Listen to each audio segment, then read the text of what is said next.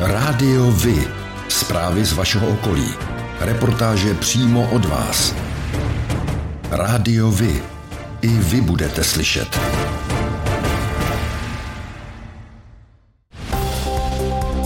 Jak se dívají bývalí premiéři České republiky na rostoucí zadlužování státního rozpočtu? A co očekávají od českého předsednictví Evropské unii? A na jaká rizika by se měla Česká republika v dalších 4 letech zaměřit? Ptali jsme se Jiřího Paroubka, Mirka Topolánka, Petra Nečase, Vladimíra Špidli a Jana Fischera. Co se týká otázky zadlužování státu, mají čeští expremiéři jasno. Podle Petra Nečase je rostoucí dluh katastrofální a nebezpečný. Mirek Topolánek jej považuje společně se ztrátou důvěry za velké riziko pro českou ekonomiku. Jiří Paroubek by rozpočet konsolidoval a sestavoval jako vyrovnaný, což se ale podle něj neobejde bez zvyšování daní. Na novou strukturu daňových příjmů by se měl stát zaměřit i podle Vladimíra Špidly. Jan Fischer považuje prohlubování deficitu za nebezpečné a podle něho naší zemi dluh časem vytrestá. V zahraniční politice se bývalí předsedové vlád shodují v tom, že jsme součástí Evropské unie a NATO a z těchto pozic logicky musí vycházet zahraniční politika. Podle Petra Nečase a Mirka Topolánka je potřeba předsednictví Evropské unie odpracovat, nevyfláknout se na něj a snažit se prosadit vlastní agendu. Jiří Paroubek by si v přístupu k Rusku a Číně vzal příklad z Německa. Vladimír Špidla by rád viděl silnější Evropu.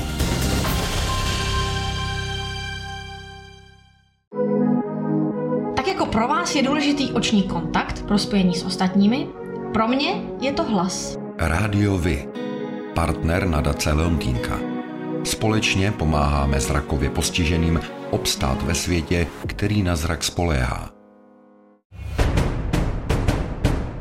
Ke dluhové brzdě míříme za 3 roky a mandatorní výdaje státu činí 80%, výdaje do infrastruktury 7%. Jak se díváte na vysoké zadlužování státu v posledních letech? Jak to zastavit? Kde by mohl stát vzít víc peněz v rozpočtu? A hlavně, kde šetřit? Mirek Topolánek, předseda vlády v letech 2006 až 2009. Tak to zase není jenom problém České republiky. Už ta minulá krize, a to taky způsobilo to dvojité V, tu druhou ekonomickou krizi v České republice, kdy poté, co my jsme se rozhodli šetřit celkem správně a hledat ty rezervy ve výdajích, tak se Evropská centrální banka rozhodla natisknout peníze a rozvolnit, čím si se postihovala střední třídu, ale nás vlastně nám způsobila tenhleten problém, což byl trochu exogenní vliv a nikoli jenom daný ministrem Kalouskem, tehdejší vládě Petra Nečase. Já nevidím problém jenom v tom, že se ty vlády zadlužují a ta naše enormně, skoro nejvíc vlastně v celé Evropě.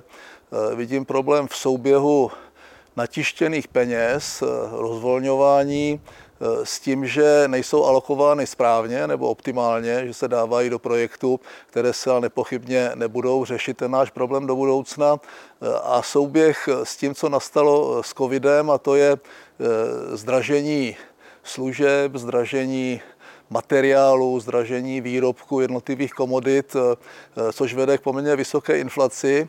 Už dnes se centrální banka bojí, že se můžeme dostat k inflaci kolem 4%, pokud ne víc. A ten souběh těch 2 faktorů, to je vysoký dluh a riziko ztráty důvěry, zdražení obsluhy našeho dluhu s těmi inflačními tlaky může tu ekonomiku dostat do velmi vážných problémů. To, jak je to řešitelné, vůbec ne nějakým radikálním způsobem. Myslím si, že to neřeší ani uplácení těch lidí a jakoby touha zvýšit spotřebu domácí a tím tu ekonomiku jako udržet, případně nastartovat. Musí přijít někdo, kdo pochopí, že za všechno se platí, že vlastně ta neviditelná ruka trhu, někdy zesměšňovaná, prostě funguje a že se to, co vlastně pácháme na té ekonomice, projeví někde jinde a to už se projevuje. Žádné rychlé řešení není. Všechny ty reformy veřejných rozpočtů se provádějí zhruba z 1/3 na příjmové straně rozpočtu a ze 2/3 na výdajové, což je v situaci, kdy si lidi zvykli, že stát za ně řeší úplně všechno. A došlo k obrovskému morálnímu hazardu těmi kroky, které ta vláda dělá, jakým způsobem si uplácí ty voličské skupiny, tak je na výdajové straně složité. A na té příjmové neznám nikoho, kdo by před volbama řekl, že bude razantně zvyšovat daně. Nicméně k nějakým změnám, jak na příjmové, tak výdajové straně dojít musí. Šetřit se dá, i když to nejsou zásadní částky, nejsou to věci, které by nějakým zázračným způsobem obrátily ten trend zadlužování a zvyšování toho schodku, je samozřejmě ve výdajích toho státu a agendy toho státu, což ale není řešitelné jenom tím, že bych řekl, propustím tolik a tolik úředníků, to asi není. Musí se rušit ty zbytné agendy, musí se optimalizovat chod státu, kdy je zcela evidentní, že se obejdeme bez 1/3 nepochybně těch lidí, kteří pracují ve státní a veřejné správě, a musíme to udělat tak, aniž bychom postihli ty obory, které naopak chceme posílit, a to je obrana země, to je vnitřní pořádek, to jsou školy, to jsou nemocnice, a ukázalo se, že se to nevyplácí podcenit. Takže nesmírně složitý problém, který vyžaduje od té příští reprezentace docela velkou rozvahu a taky odvahu k tomu, aby dělali kroky a obhájili je. A není to na žádné radikální řešení. Neočekávám, že by to politicky neustál, ale myslím si, že by ta ekonomika nepotřebuje teď velké jakoby rozkmitání v té situaci, v které je. Jan Fischer, předseda vlády v letech 2009 až 2010. No tak především to, kam jsme se dostali v zadlužování a prohlubování deficitu, to je neuvěřitelné, to je nebezpečné, to je zkrátka a dobře něco, co tu zemi může vytrestat. Ne zítra, ne pozítří, ale za nějakou dobu, a dupat na brzdu bude potřeba. A bude to obrovská politická odpovědnost se k tomu přihlásit a opravdu to udělat. To bude nepopulární. Zvykáme si. Prostě všichni si zvykáme, že jaksi je možné ten rozpočtový mejdán příjemný prostě pěstovat, sahat si na ty státní peníze, že to je jakoby bez limitů. Mění se prostě filozofie přístupu k fiskální politice. Prostě premiér a ministryně financí by být někdo, a já jaksi ty pozice znám oboje, kdo zkrátka a dobře drží ty veřejné a státní finance, především státní finance na uzdě. Kdo prostě i při vědomí, že je třeba přisypat s ohledem na tu mimořádnou situaci. Takže pořád prostě to paradigma je šetřit, nevynakládat zbytečně. Proto tam tito lidé jsou. Takže to, čeho jsme tu teďko svědky a nějakou dobu ještě budeme, tak bude velmi obtížné potom ty dluhy prostě krotit. Další věc je, kde je krotit, na co šahat. Obrovský podíl mandatorních výdajů, to je samozřejmě noční můra, čili ten prostor na straně výdajů není příliš velký, a co si která vláda, veme si jakou politickou zodpovědnost, případně šahat do příjmové nebo daňové oblasti, tak to je samozřejmě politicky velice křehké. Čili ten odkaz těm dalším, ať už to bude kdokoliv, a ten odkaz občanům téhle země, ten prostě opravdu vypadá, ten skýtá prostě neradostný pohled. Jiří Paroubek, předseda vlády v letech 2005 až 2006. Tak já myslím, že v těch letech 2014 až 2019 se vcelku podařilo zastavit ten růst dluhů státu, to zadlužování státu. Dokonce některá ta léta byl stát přebytku, což bylo pozitivní. Ve vztahu k hrubému domácímu produktu ten státní dluh klesal, což bylo velmi pozitivní.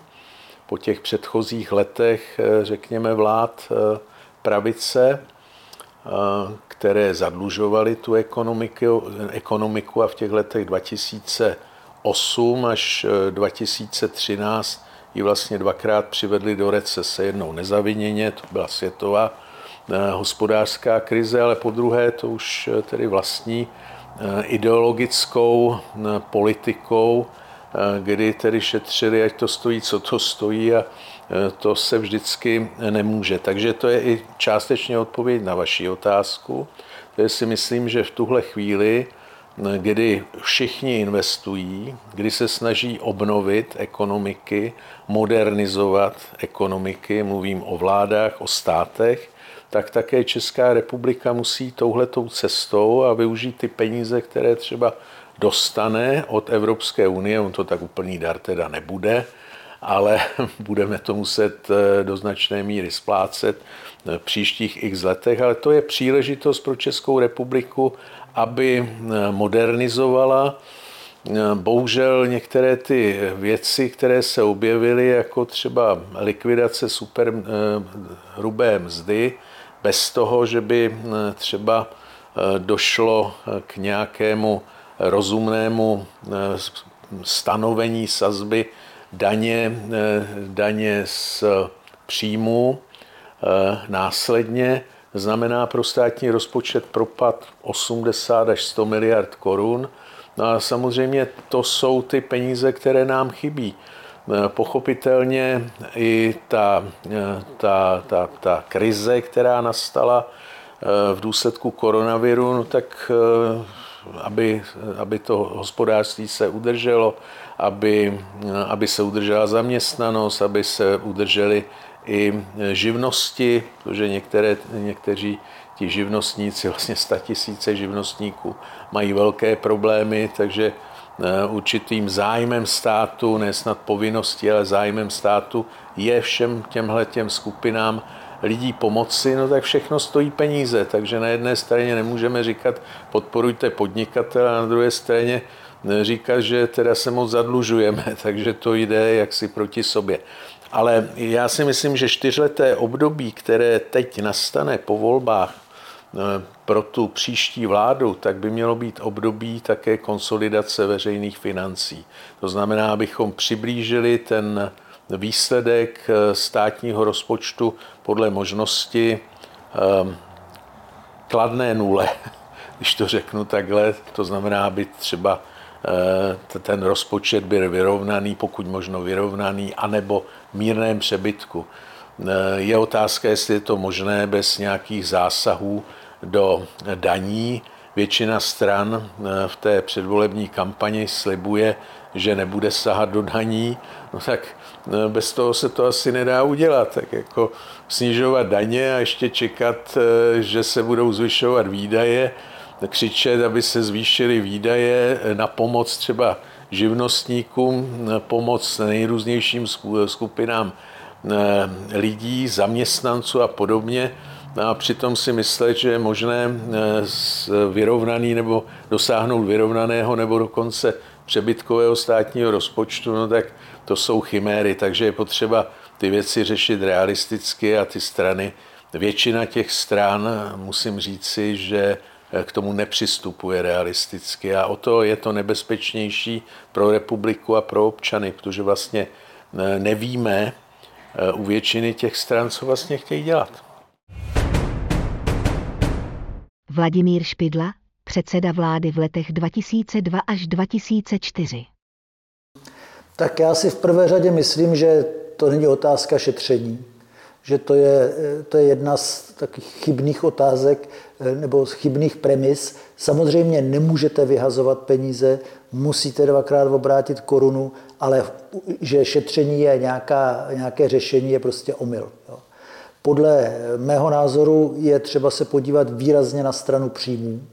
A v každém případě, když si uvědomíte, že nadnárodní společnosti od nás odvádějí zhruba 2,5krát více než ve srovnatelných zemích, jako třeba v Maďarsku, tak bych se nijak nebál změnit daňový systém tak, aby to nešlo tak ve velké míře, aby ta díra nebyla taková. A takhle bych mohl pokračovat. Prostě je třeba přeorganizovat příjmy, ale ty příjmy nejde o to jenom je přeorganizovat z hlediska, abyste měl z hlediska bilance, abyste měl bilanci má dáti dal, ale ekonomika a společnost se tak radikálně mění, že ty staré daňové systémy už prostě jsou překonané.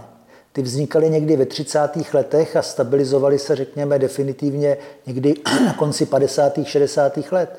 A teďka nastupuje umělá inteligence, digitalizace, všechno je v obrovském pohybu, stírá se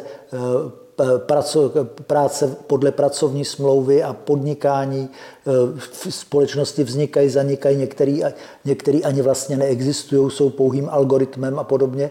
A to všechno způsobuje, že produkt zjevně existuje, ale naše schopnost z něj odebrat odpovídající díl je velmi omezená. Takže po mém soudu, abychom vyrovnali, abychom se dostali do zvládnutelných financí dlouhodobě, tak to vyžaduje se podívat především na příjmovou stránku a vyžaduje to významnou reformu daní.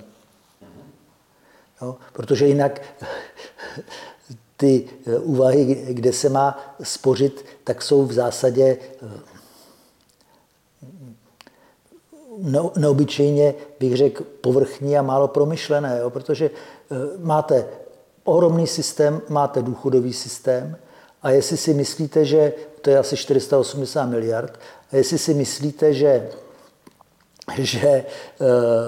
něco, průměrný důchod něco kolem 15 tisíc je nějaká úžasná věc, tak prostě není.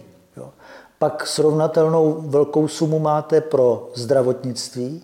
No a naše zdravotnictví je mimořádně dobré a je vlastně, když ho porovnáváte mezinárodně, nákladově neobyčejně efektivní. Jo, neobyčejně efektivní.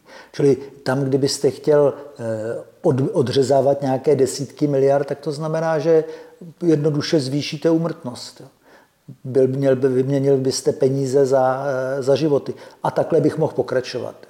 Čili ty mandatorní výdaje věcně nejsou přehnané, ale jsou velmi výrazně podseknuté příjmy a tím se musíme zabývat. Petr Nečas, předseda vlády v letech 2010 až 2013. Je skutečností, že vývoj veřejných financí musíme od loňského roku považovat za katastrofální. By ty tendence tam byly vidět již v roce 2019 a v roce 2018 a bylo zjevné, že při jakémkoliv zpomalení nebo dokonce zastavení ekonomického růstu okamžitě sklouznou naše veřejné finance do výrazných deficitů. Není mimochodem vůbec žádný důvod, aby deficit na příští rok se pohyboval mezi 300 až 400 miliardami korun. Musí se v prvé řadě přestat plýtvat, musí se přestat s populistickými předvolebními dárkovými výdaji. Je potřeba zredukovat počet zaměstnanců státu placených ze státního rozpočtu o 60 až 70 tisíc proti stávajícímu stavu, vrátit se někde k úrovni roku 2012-2013, výrazným a dramatickým způsobem omezit podnikové dotace a provozní výdaje jednotlivých ministerstev.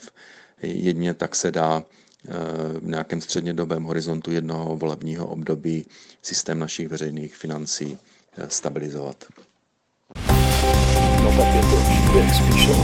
Rádio vy. I vy můžete být slyšet. Kam by měla směřovat zahraniční politika České republiky? Jak budovat vztahy k Visegrádu? Jak se stavět k Rusku a Číně? Jan Fischer, předseda vlády v letech 2009 až 2010. Tak především zahraniční politika v té, řekl bych, oblasti, zkusme tomu říct, prostě ideové nebo směřování, by měla zaprvé odpovídat našim národním zájmům, pokud je vůbec umíme formulovat, a nevím, jestli se nám to za 30 let dost dobře podařilo.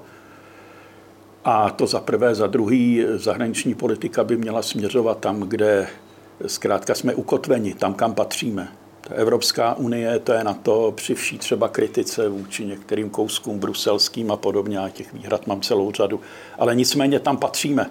Tam je prostě ten náš přístav civilizační, geopolitický. nikoli v koketování, dokonce v ideovém koketování s Ruskem nebo s Čínou, a to se dostávám k tomu spíš k provádění zahraniční politiky, k praxi zahraniční politiky. Ta musí znít jedním tónem, nemůže být tak disharmonická, jak je, při plném vědomí, ústavním vědomí, že za zahraniční politiku má odpovědnost exekutiva, to je vláda. A pak v tom prostě další hrajou roli, včetně samozřejmě prezidenta. To si vláda musí prostě umět tu pozici nějakým způsobem. Ono by to mělo být samozřejmé. Pokud není, tak si to musí umět prostě vybojovat. Zkrátka opravdu vykolíkovat hřiště. Visegrád, no určitě je dobré prostě se sousedními zeměmi na této platformě spolupracovat. Je tam řada témat, neunavujme se teď jejich výčtem, jejich opravdu hodně, od vědecko-technické nějaké spolupráce až po kulturu a podobně, a hodně věcí mezi tím, tomu rozumím, ale čeho bych se velmi obával a velmi varoval, vytvářet z Visegrádu nějakou evropskou substrukturu, nějakou partu reptačů, kverulantů, troublemakerů a podobně. To není dobré, z mnoha důvodů. Já jsem měl pár věcí, kdy se k tomu schylovalo, když jsem jaksi byl šéf české vlády, a slyšel jsem prostě a byl jsem dlouhé debaty s řadou evropských státníků o tom, jak to není zkrátka dobře dobré. A potom já nevím, jak prostě máme my, anebo jak máme mít blízko ke světu Viktora Orbána či Kačinského v Polsku a k těmhletím prostě, jako řekl bych, politické filozofii, která dnes panuje k těmto zemi, a k politické praxi. To opravdu nevím. Takže to je Visegrád, Čína, obchodní partner, ekonomické styky. Ale samozřejmě vždycky dát najevo, že patříme někam jinam. Být dostatečně sebevědomí, nejezdit se do Číny hrbit a znát prostě svoji pozici a svoji roli. No a Rusko, no tak to jsou historicky teď za 30 let posledních nejhorší v tak poválečném období celé. Historicky nejhorší vztahy. Tam je to hodně prostě samozřejmě na druhé straně hřiště, to znamená na straně Ruska, potom co po angažmá ve Vrběticích, potom co jsme byli s Američany zařazeni na ten blacklist, že o dvoumístný blacklist vlastně nepřátelské země, což má skutečně konsekvence, to prostě není kus papíru, to je akt otevřeného dání najevo, jak nás Rusko vidí, tak podle toho bychom se měli chovat. Jiří Paroubek, předseda vlády v letech 2005 až 2006. Tak já myslím, že ty věci musíme řešit pragmaticky. Jsme součástí Evropské unie, to je, myslím, naprosto pořádku. Myslím, že všechny vlády, které tady byly po listopadu 89, o to usilovaly. Jsme součástí NATO, tam nás čeká asi velká diskuze o budoucnosti téhle organizace. Zda je to stále ještě obranné souručenství, do kterého jsme vstupovali v 90. letech, anebo jestli je to organizace, která si bude hrát na světového četníka a tu a tam dostane vyprášený kožich, jako dostala vyprášený kožich Afghánistánu. To jsou, myslím, zbytečné chyby, kterých se Západ jako celek dopustil. Pokud jde o vztahy k Rusku a Číně, já si myslím, že bychom měli jít cestou ve vztahu k těmto dvěma velmocem a ve vztahu k té perspektivně největší ekonomické velmoci světa, k Číně, jakou jde Německo.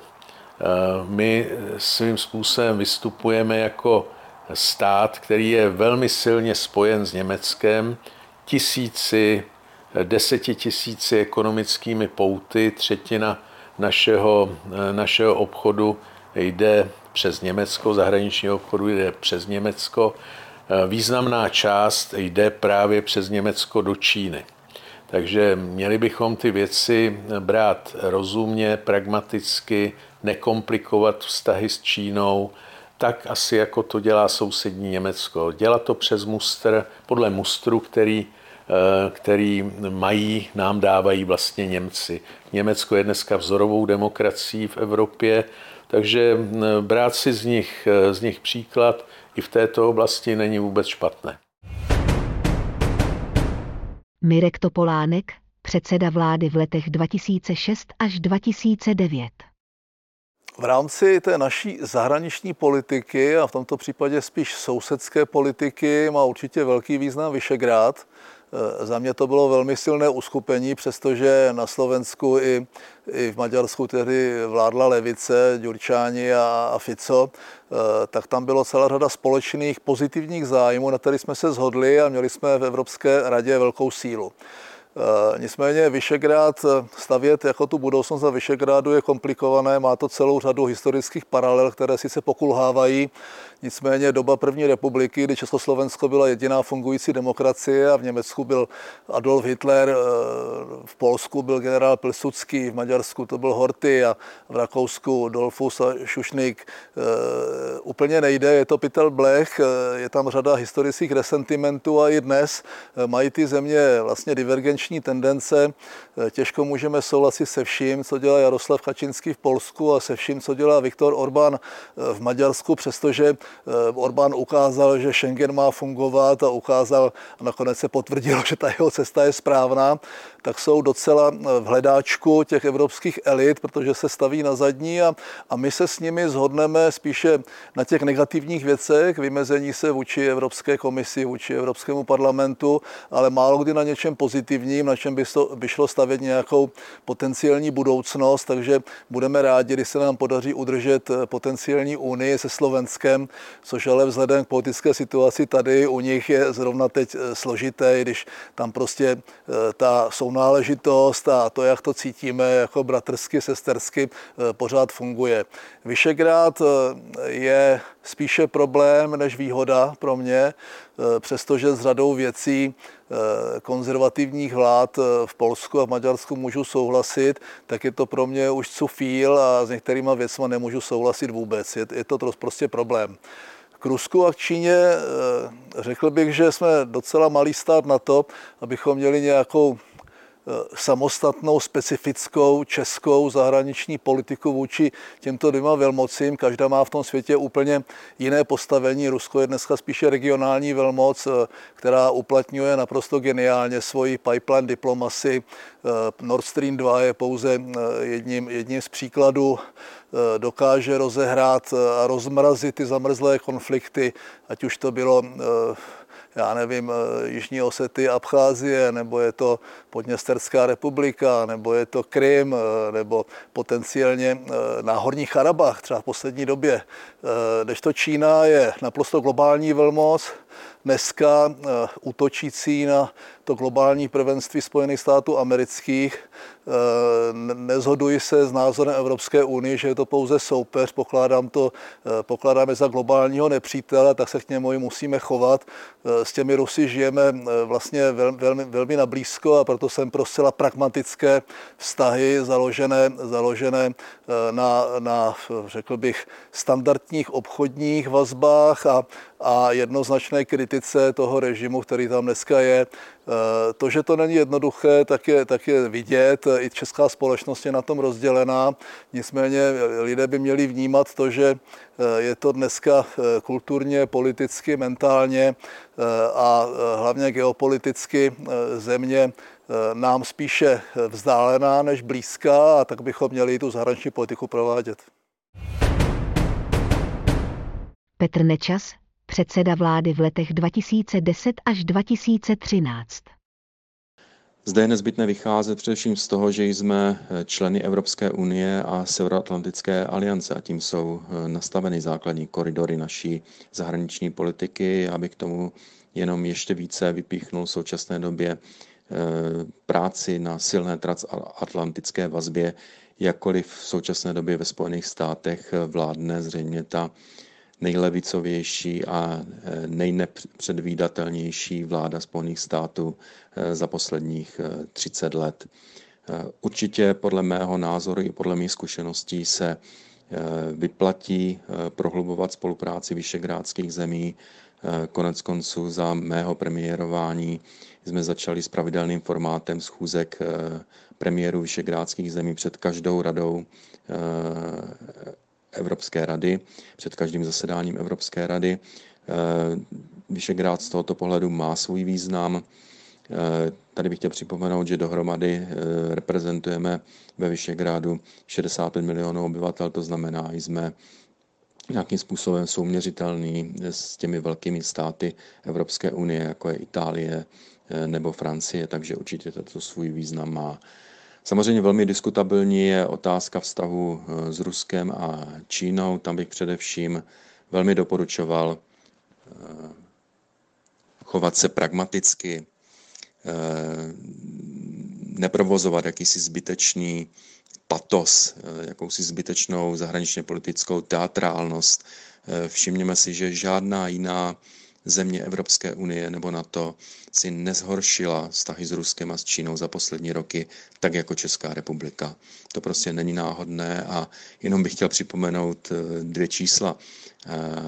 Německá spolková kancléřka Angela Merkel, která je ve svém úřadě od roku 2005, čili 16 let, tak za tu dobu byla 13krát v Číně a 19 v Rusku, mimochodem naposledy v posledních dnech.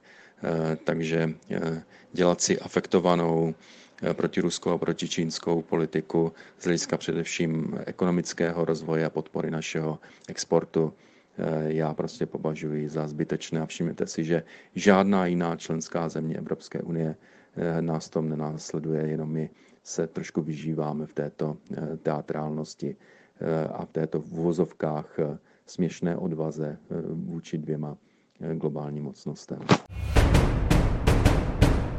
Vladimír Špidla, předseda vlády v letech 2002 až 2004. Zahraniční politika České republiky má určité danosti. Ty jsou jednak dané velikostí České republiky, to znamená, že Česká republika těžko může dělat globální politiku s nějakými mocenskými záměry, to je prostě jasné. Česká republika se nachází ve střední Evropě, a v zásadě z hlediska jakoby materiální síly a územní síly a tak našeho státu, tak jsme momentálně nejslabší, jak jsme kdy v dějinách byli. Jo? To naše území je nejmenší a naše kapacita je sice pěkná, nejsme žádná podřadná země, ale prostě má to své meze. Nejsme mocnost ani podmocnost, jsme prostě země, která může dělat řekněme, globalizovanou politiku, to znamená politiku zaměřenou, která se kouká dost za hranice, ale nemá vůbec žádnou šanci, že by dělala nějakou formativní zahraniční politiku. No a když jsem definoval tyto jednoduché věci, no tak první, co nás musí zajímat, je v zahraniční politice podporovat multilateralismus, protože jakmile se jde realpolitikou, bez multilateralismu, tak ten, kdo není mocnost, tak je na tom škodnej. Jo. To je prostě jasný. Takže multilateralismus. Další důležitý prvek je, že jsme v Evropě, čili naše politika musí být koncentrovaná především na Evropu a na blízké okolí. No a pokud jde o Visegrád, tak Visegrád není žádný osudový spolek. V zásadě celé dějiny jsme je měli velmi rozdílné a to, že jsme přibližně ve stejnou dobu se dostali z područí Ruské říše a Sovětského svazu, tak to je důležitý moment, protože ten určitým způsobem synchronizuje náš vývoj, ale tak jako po první světové válce se to odstartovalo ve stejný okamžik a bylo to velmi rozdílné. Takže řekl bych, že Visegrád je třeba brát věcně a nedávat mu větší váhu, než jakou může mít. No a pokud jde o Čínu a Rusko, podívejte, já jsem měl příležitost několikrát, asi 3x nebo 4x být v Číně, a protože jsem byl evropský komisař a vlastně jsem spravoval velký projekt, který jsme měli s Čínou, pomoc Číně při zavedení důchodového systému, tak jsem měl hodně pracovních kontaktů a co je zvláštní, měl jsem i setkání s prezidentem, s řadou ministrů a podobně. Takže jsem měl být povrchní, ale přesto určitý vhled. A jednou, když s předsedou Barrosem jsme byli u prezidenta, který nás přijal, tak on najednou v jeden okamžik podal opravdu krásný asi pětiminutový nebo desetiminutový, ale mimořádně krásný expoze čínské zahraniční politiky. Jo. No tak tam jsme nebyli. Tam jsme nebyli. Ty mají úplně jinou představu a jinou perspektivu. Jo. A když jsem se svými kolegy pracovními, třeba ministrem práce a sociálních věcí nebo jeho spolupracovníky jednal, a když jsem se jich zeptal, kam třeba pojedou na dovolenou, tak oni řekli do Evropy, do Paříže. Jo. Jako pod úroveň Evropy prakticky nic nevnímali. A tak, jak jsem to řekl na začátku, vzhledem k tomu, že my máme jenom relativně malou konstitutivní sílu, tak v zásadě nemůžeme vytvářet nějakou zvláštní politiku k těmhletěm supermocnostem. Ta musí být součást něčeho většího, to jest evropské politiky. No tak je to výběr, spíš ho selhává. Rádio vy. I vy můžete být slyšet. V příštím roce bude Česká republika předsedat Evropské unii. Poradíte budoucímu premiérovi, s čím do toho má Česká republika jít? Mirek Topolánek, předseda vlády v letech 2006 až 2009. Udělám to velmi rád a navíc to dělám. My jsme založili takovou platformu, my jsme řekli, že ji nebudeme úplně mediálně prezentovat, protože je založena spíše na diskuzi s těmi papaláši. Hashtag je víme, co chceme. Je ideově neutrální, jsou tam zastoupeni lidé, kteří reprezentují velkou část české společnosti, jak politicky, tak ekonomicky.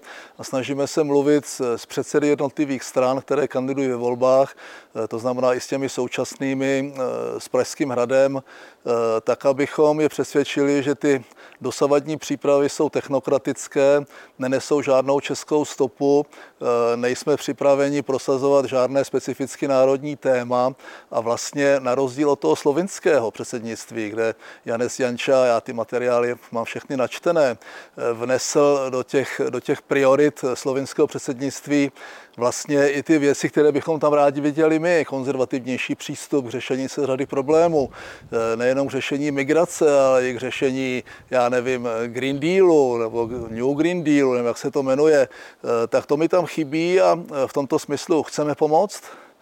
Chceme, aby ten půlrok jsme nebrali jako nutné zlo, jako něco, co musíme prostě přežít a nestratit na tom politické body, což bude složité, ale něco, co bereme jako příležitost zaprvé znovu nás viditelní spíše pozitivně a ne jako troublemakery a za druhé pokusit se prosadit některé priority, ať už se týkají energetiky nebo mobility nebo věci, které berou jako zásadní a které se Babišově vládě vlastně nepodařilo vůbec Evropské unii prosazovat. Jiří Paroubek, předseda vlády v letech 2005 až 2006. Víte, já nemám žádnou geniální myšlenku. Myslím, že spíš bych poradil, aby se soustředil na sestavení naprosto profesionálních týmů, což se v tom minulém předsednictví upřímně řečeno nepovedlo. Takže velkou část agendy za nás dělala Evropská unie, což zase si řekněme otevřeně, že je u těch středně velkých států, jako je Česká republika, nebo menších států, protože celá řada států v Evropské unii je menších, a také s ohledem na zkušenosti, které ta státní správa má v té oblasti vztahů v rámci Evropské unie, tak to není asi nic překvapivého, že ten aparát Evropské unie v Bruselu vykonává řadu těch činností za ty naše profesionály, kteří prostě na to tak úplně přes veškerou snahu nestačí. Takže vytvoření profesionálních týmů. Měli bychom se také soustředit na řadu českých odborníků, kteří pracují v Evropské unii, tak aby nám třeba pomohli při řekněme, té správě evropských věcí v té době evropského předsednictví.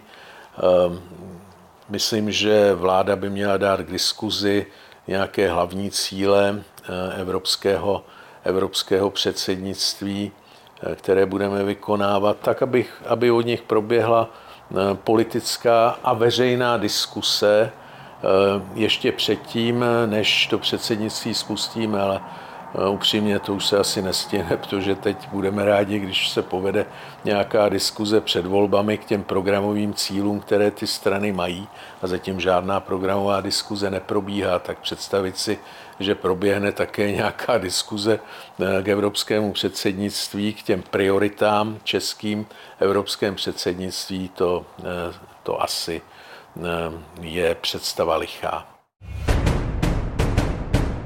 Jan Fischer, předseda vlády v letech 2009 až 2010.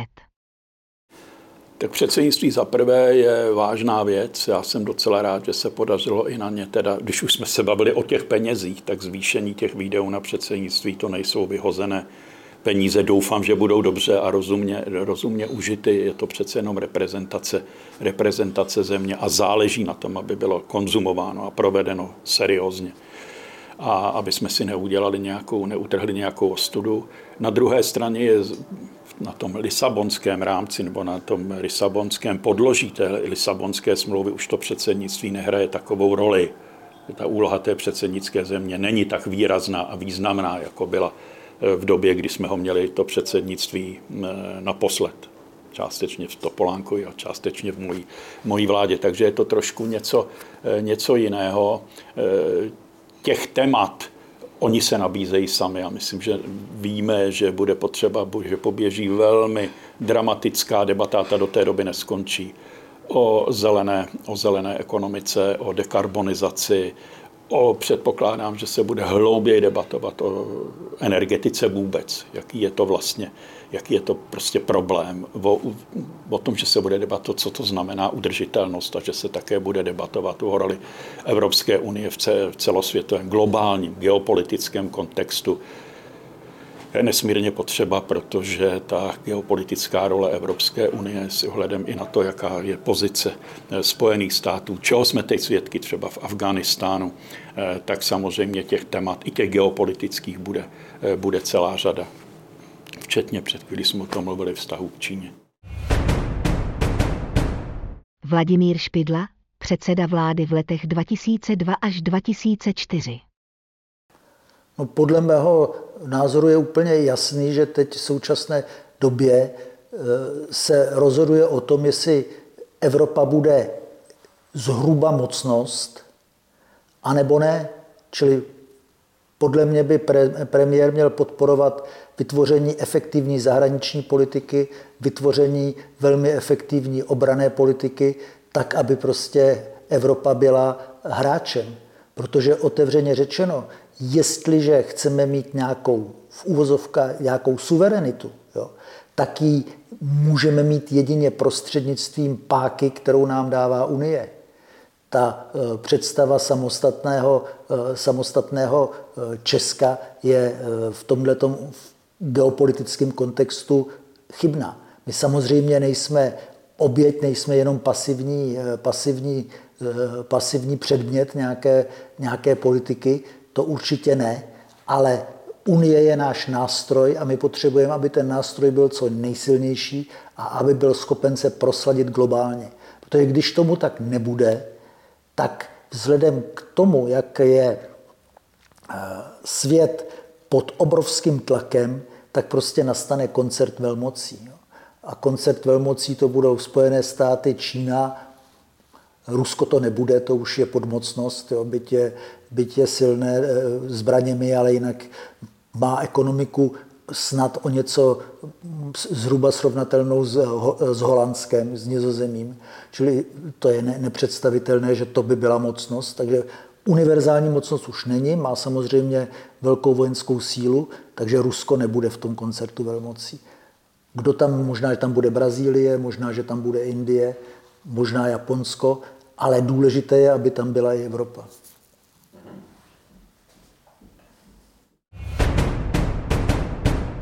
Petr Nečas, předseda vlády v letech 2010 až 2013.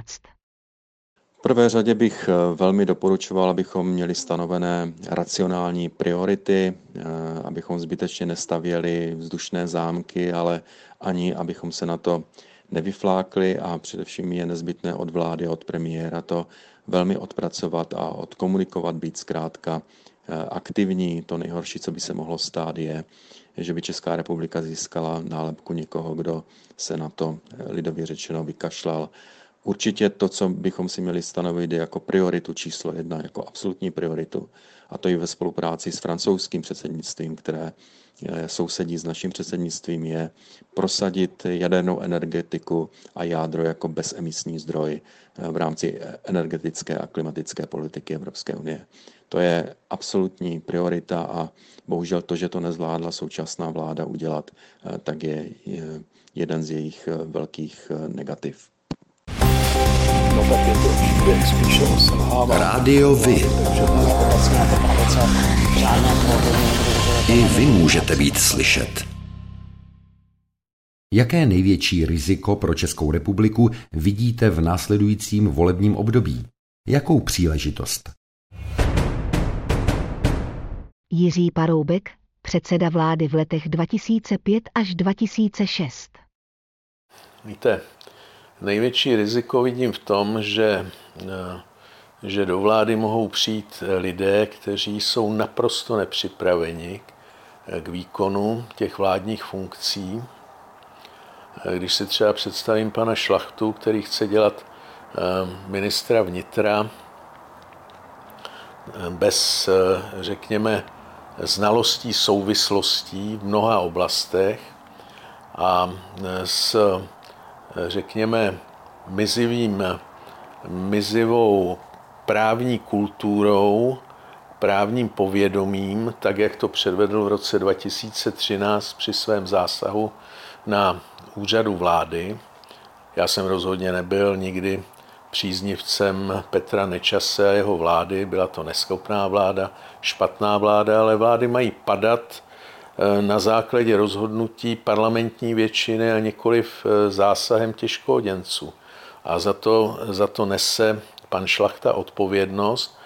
A samozřejmě, jaké jsou výsledky toho, kromě toho, že se zabavil nějaký zlatý poklad v Komerční bance, ke kterému se nikdo nehlásí, tak dobře, tak stát si pomohl trošku, ale když se hledají ti skuteční viníci čehosi, kvůli čemuž se ten zátah na úřadu vlády za účasti těžkooděnců vedených panem Šlachtou konal, no tak vlastně uvízla v síti jenom paní Nadějová Nečasová a její kabelky, z kterých snad už zaplatila darovací daň a teď chodí k soudu a hledají se nitky a další nitky, ono to pomalu bude v polovině toho příštího volebního období 10 let od té doby a vlastně na nic se nepřišlo. Takže člověk s takovýmto právním povědomím, takto nízkým právním povědomím,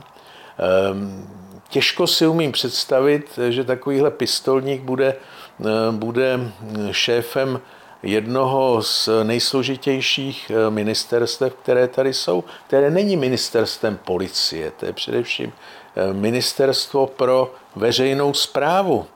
No, to de facto je ministerstvo, které je servisem pro obce, má být servisem pro obce, pro veřejnou správu, pro státní správu.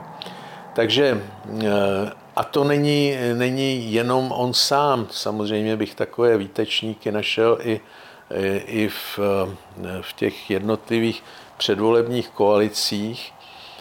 Když teda vezmu konkrétně pana Bartoše, tak je to chytrý člověk určitě, ale bez jakýchkoliv zkušeností. Když mi někdo řekne, když mu říkám, on nic neřídil, tak mi řekne, ale on řídil ajťáky.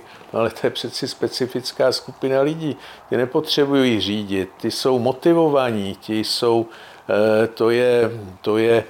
to jsou, řekněme, šlechta mezi zaměstnanci. Takže tyhle lidé nepotřebují nějaký zvláštní dohled, kontrolu, ti vědí, co mají dělat a ta jejich motivace je vysoká. Takže ten člověk nemá žádné zkušenosti a dopadlo by to, pokud by se stal premiérem ve státě, podobně jako to dopadá na pražské radnici. Když jedete po ulici, tak cesta, která mě trvá z domova, jsem 20 minut, tak teď mě trvá 45 minut. Takže chaos, který na ulicích vládne, chaotické uzavírání, chaotické opravy ulic, bez ladu a skladu, neřešení těch významných investičních problémů města nebo špatné řešení. Slíbili, že se budou stavět 2 mosty. Jeden most opravdu, že ve výhledu, že by se někdy v budoucnu přes příští 5 let, jak já říkám, mohl stavět. No to bude most někde na Zlíchově, který navazuje ve výjezdu na Prahu 4. No a ten most má být bez automobilové dopravy. Tak jako v situaci, že potřebujeme odlehčit v Praze tedy alespoň na Barandovskému mostu, což je dopravní řešení, Barandovský most, který má význam vlastně celorepublikový, no tak udělat tam v podstatě pěší lávku pro kolisty a pro tramvaje je chyba.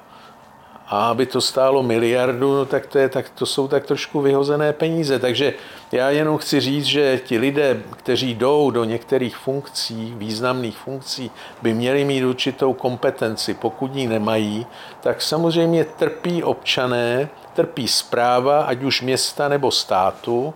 A to si myslím nemůžeme dovolit. Když se dívám do sousedního Německa, kde Němci se rozhodují o výběru toho budoucího vítěze voleb na základě zkušeností, který ten člověk má, výsledků práce a ne dojmů, tak si myslím, že je to správné řešení, ale to myslím, že přijde s nějakým vývojem demokracie časem i u nás.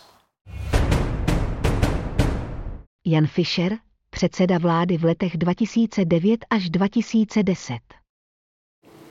Tak těch rizik je určitě celá řada. Bude to prostě celá kompozice nového politického establishmentu, jestli dojde ke změně, nebo jestli k ní nedojde, jestli dál budeme žít prostě pod vedením populistických stran nebo toho populisticko-extremistického bloku zprava zleva v nějaké kombinaci, anebo tady skutečně dojde k nějaké změně. To je určitě riziko, kdyby té změně nedošlo, což se může samozřejmě i stát. To se může stát. A samozřejmě jsou tu rizika, potenciálně rizika ekonomická. Krátkodobá, dlouhodobá. Ne krátkodobý, že to bude kratičkou dobu trvat, ale naléhavý problém je samozřejmě inflace. Z toho odvozený samozřejmě nějaký mzdový vývoj a nějaké prostě sociální dopady. Velmi nerad bych viděl prohlubování nebo snižování nějaké společenské koheze, ale taky si to bohužel dovedu představit. Velké regionální diferenciace. My máme obrovské rozdíly mezi regiony a dokonce mezi mikroregiony v této zemi, tak to jsou prostě další rizika. No a nakonec a nikoli v nejmenším, a už teďko po třetí v tomto rozhovoru, dluh, deficit, fiskální politika, zacházení s veřejnými financemi a se státními financemi. To je samozřejmě prostě půda velmi, řekl bych, tenká, velmi jako měkké podloží a těch rizik je tam samozřejmě celá řada. Pro občany té země, jo, to není nějaké abstraktní politické riziko. To je riziko života v téhle zemi, tak jako potenciálně, když se nehneme v energetice, tak to může být i třeba v dlouhodobém horizontu nebo v střednědobém dokonce to, čemu se říká třeba energetická chudoba. A to i jako důsledky samozřejmě zelené ekonomiky. Takže to jsou ty rizika. Příležitosti, určitě příležitost je ve využití, řekl bych, talentu. Toho je tady spousty. v této zemi. Příležitost je v probrání se, řekněme, mladé generace, v její prostě, řekl bych, nějaké aktivitě, pozitivním přístupu, v jejím pozitivní energii, jejím tlaku na establishment, aby konal tak, aby konal skutečně v zájmu lidí, kteří v té zemi žijou a za který jsou mimo jiné zodpovědní. Mirek Topolánek, předseda vlády v letech 2006 až 2009. Tak tím se dostáváme k volbám. Já se obávám, že ty volby nepřinesou žádný zásadní zvrat, ať už dopadnou téměř jakkoliv. Ta společnost je rozdělená, fragmentovaná, jsou mezi ní docela hluboké příkopy a to, že se to projeví i v těch volbách negativně, v tom smyslu, že nebude nějaká výrazná majorita, která by měla mandát k provádění těch nutných kroků, v období této, mnohačetné krize, tak vlastně to nějakým způsobem limituje i ty možnosti jakékoliv politické reprezentace po volbách. Já si myslím, že jakákoliv politická reprezentace, která to myslí jenom trochu vážně, bude mít obrovský problém, jak vrátit lidem důvěru v instituce, důvěru ve stát, důvěru vůbec v politiku, což sice pokládám téměř za vyloučené, ale aspoň to, že budou rozumět tomu, co která ta vláda navrhuje a dělá nebo chce prosadit, bude muset řešit tu dluhovou past, do které se řítíme, bude muset vybrat poměrně velmi cizelersky tu zatáčku před tou zdí, do které se řítíme, a ta není jenom ekonomická, ale mně připadá, že je i politická, že je i mentální, nebo chcete-li morální. To znamená, ta rizika vidím v tom, že nebude mít nikdo sílu, aby takovou zatáčku začal vybírat, aby to dokázal té společnosti bez nějakého populismu a marketingu vysvětlit, tak aby ta společnost zatím stála, protože bude muset říkat věty chudneme, budete se mít o něco hůř, budeme muset si přitáhnout opasky. Myslím si, že on nikdy neřekl tuhle větu ani Václav Klaus, ale tak nějak z té politiky těch 90. vyplývalo, že třeba trochu zabrat k veslům, jo, loď se trochu potápí, pod hradinou ponoru jsou díry. Někdo bude muset mít odvahu i sebevražednou, když bude mít ten mandát, o čemž já trochu pochybuju, tyto věty říkat a té společnosti rozdělené, fragmentované to vysvětlit. Takže těch rizik je strašná spousta, ale zase demokracie je založená na kompromisu a je založená na diskuzi a je založena na střetávání se různých postupů, různých názorů na řešení té, které jednotlivé situace, a v tomto smyslu doufám, že jsme tu schopnost ještě úplně nestratili. Nicméně jsem docela skeptický a bojím se, že se budeme potácet v tom nevládnutí těch posledních, 8 let, ještě další 4 roky, a to si ta země opravdu dovolit vůbec nemůže a měli bychom přijít s koncepty, které nám dají možnost tu zatáčku vybírat. Protože čím ten čas bude ubíhat víc, tak ta zatáčka bude muset být ostřejší a pak se bojím až jakoby sociálních tenzí, bojím se nespokojenosti lidí, která může vyvřít až v nějaké změny nebo katarze, které si tady nikdo nepřeje. Petr Nečas, předseda vlády v letech 2010 až 2013. Tady je potřeba si jednoznačně říci, že největším rizikem pro budoucnost je stav našich veřejných financí a to, že jsou v podstatě rozvráceny, a tempo růstu deficitu a tempo růstu veřejného zadlužení je prostě krajně nebezpečné. Pokud ruku v ruce s tím půjde i transformace ekonomiky v rámci takzvaného Green Dealu, tak je to pro nás nesmírně riskantní, protože 40% naší elektřiny je vyráběno z uhlí v současné době a 10% našeho hrubého domácího produktu je tvořeno v automobilovém průmyslu, čili kombinace těchto dvou faktorů, to znamená vysoké závislosti naší energetiky na uhlí a vysoké závislosti našeho průmyslu na automobilismu, by mohlo již v tom následujícím desetiletí způsobit skutečně dramatický ekonomický problém pro celou naši zemi a obávám se, že jedním z důsledků Green Dealu a rizik s ním spojených v našich konkrétních podmínkách, tedy v podmínkách České republiky a její ekonomiky, může být i proletarizace širokých vrstev našeho obyvatelstva, včetně středních vrstev, prostě plošné schudnutí. A to je něco, co bych považoval za krajně nebezpečné. A kombinovat to ještě se situací rozvrácených veřejných financí je prostě naprosto výbušná ekrazitová směs. Vladimír Špidla, předseda vlády v letech 2002 až 2004.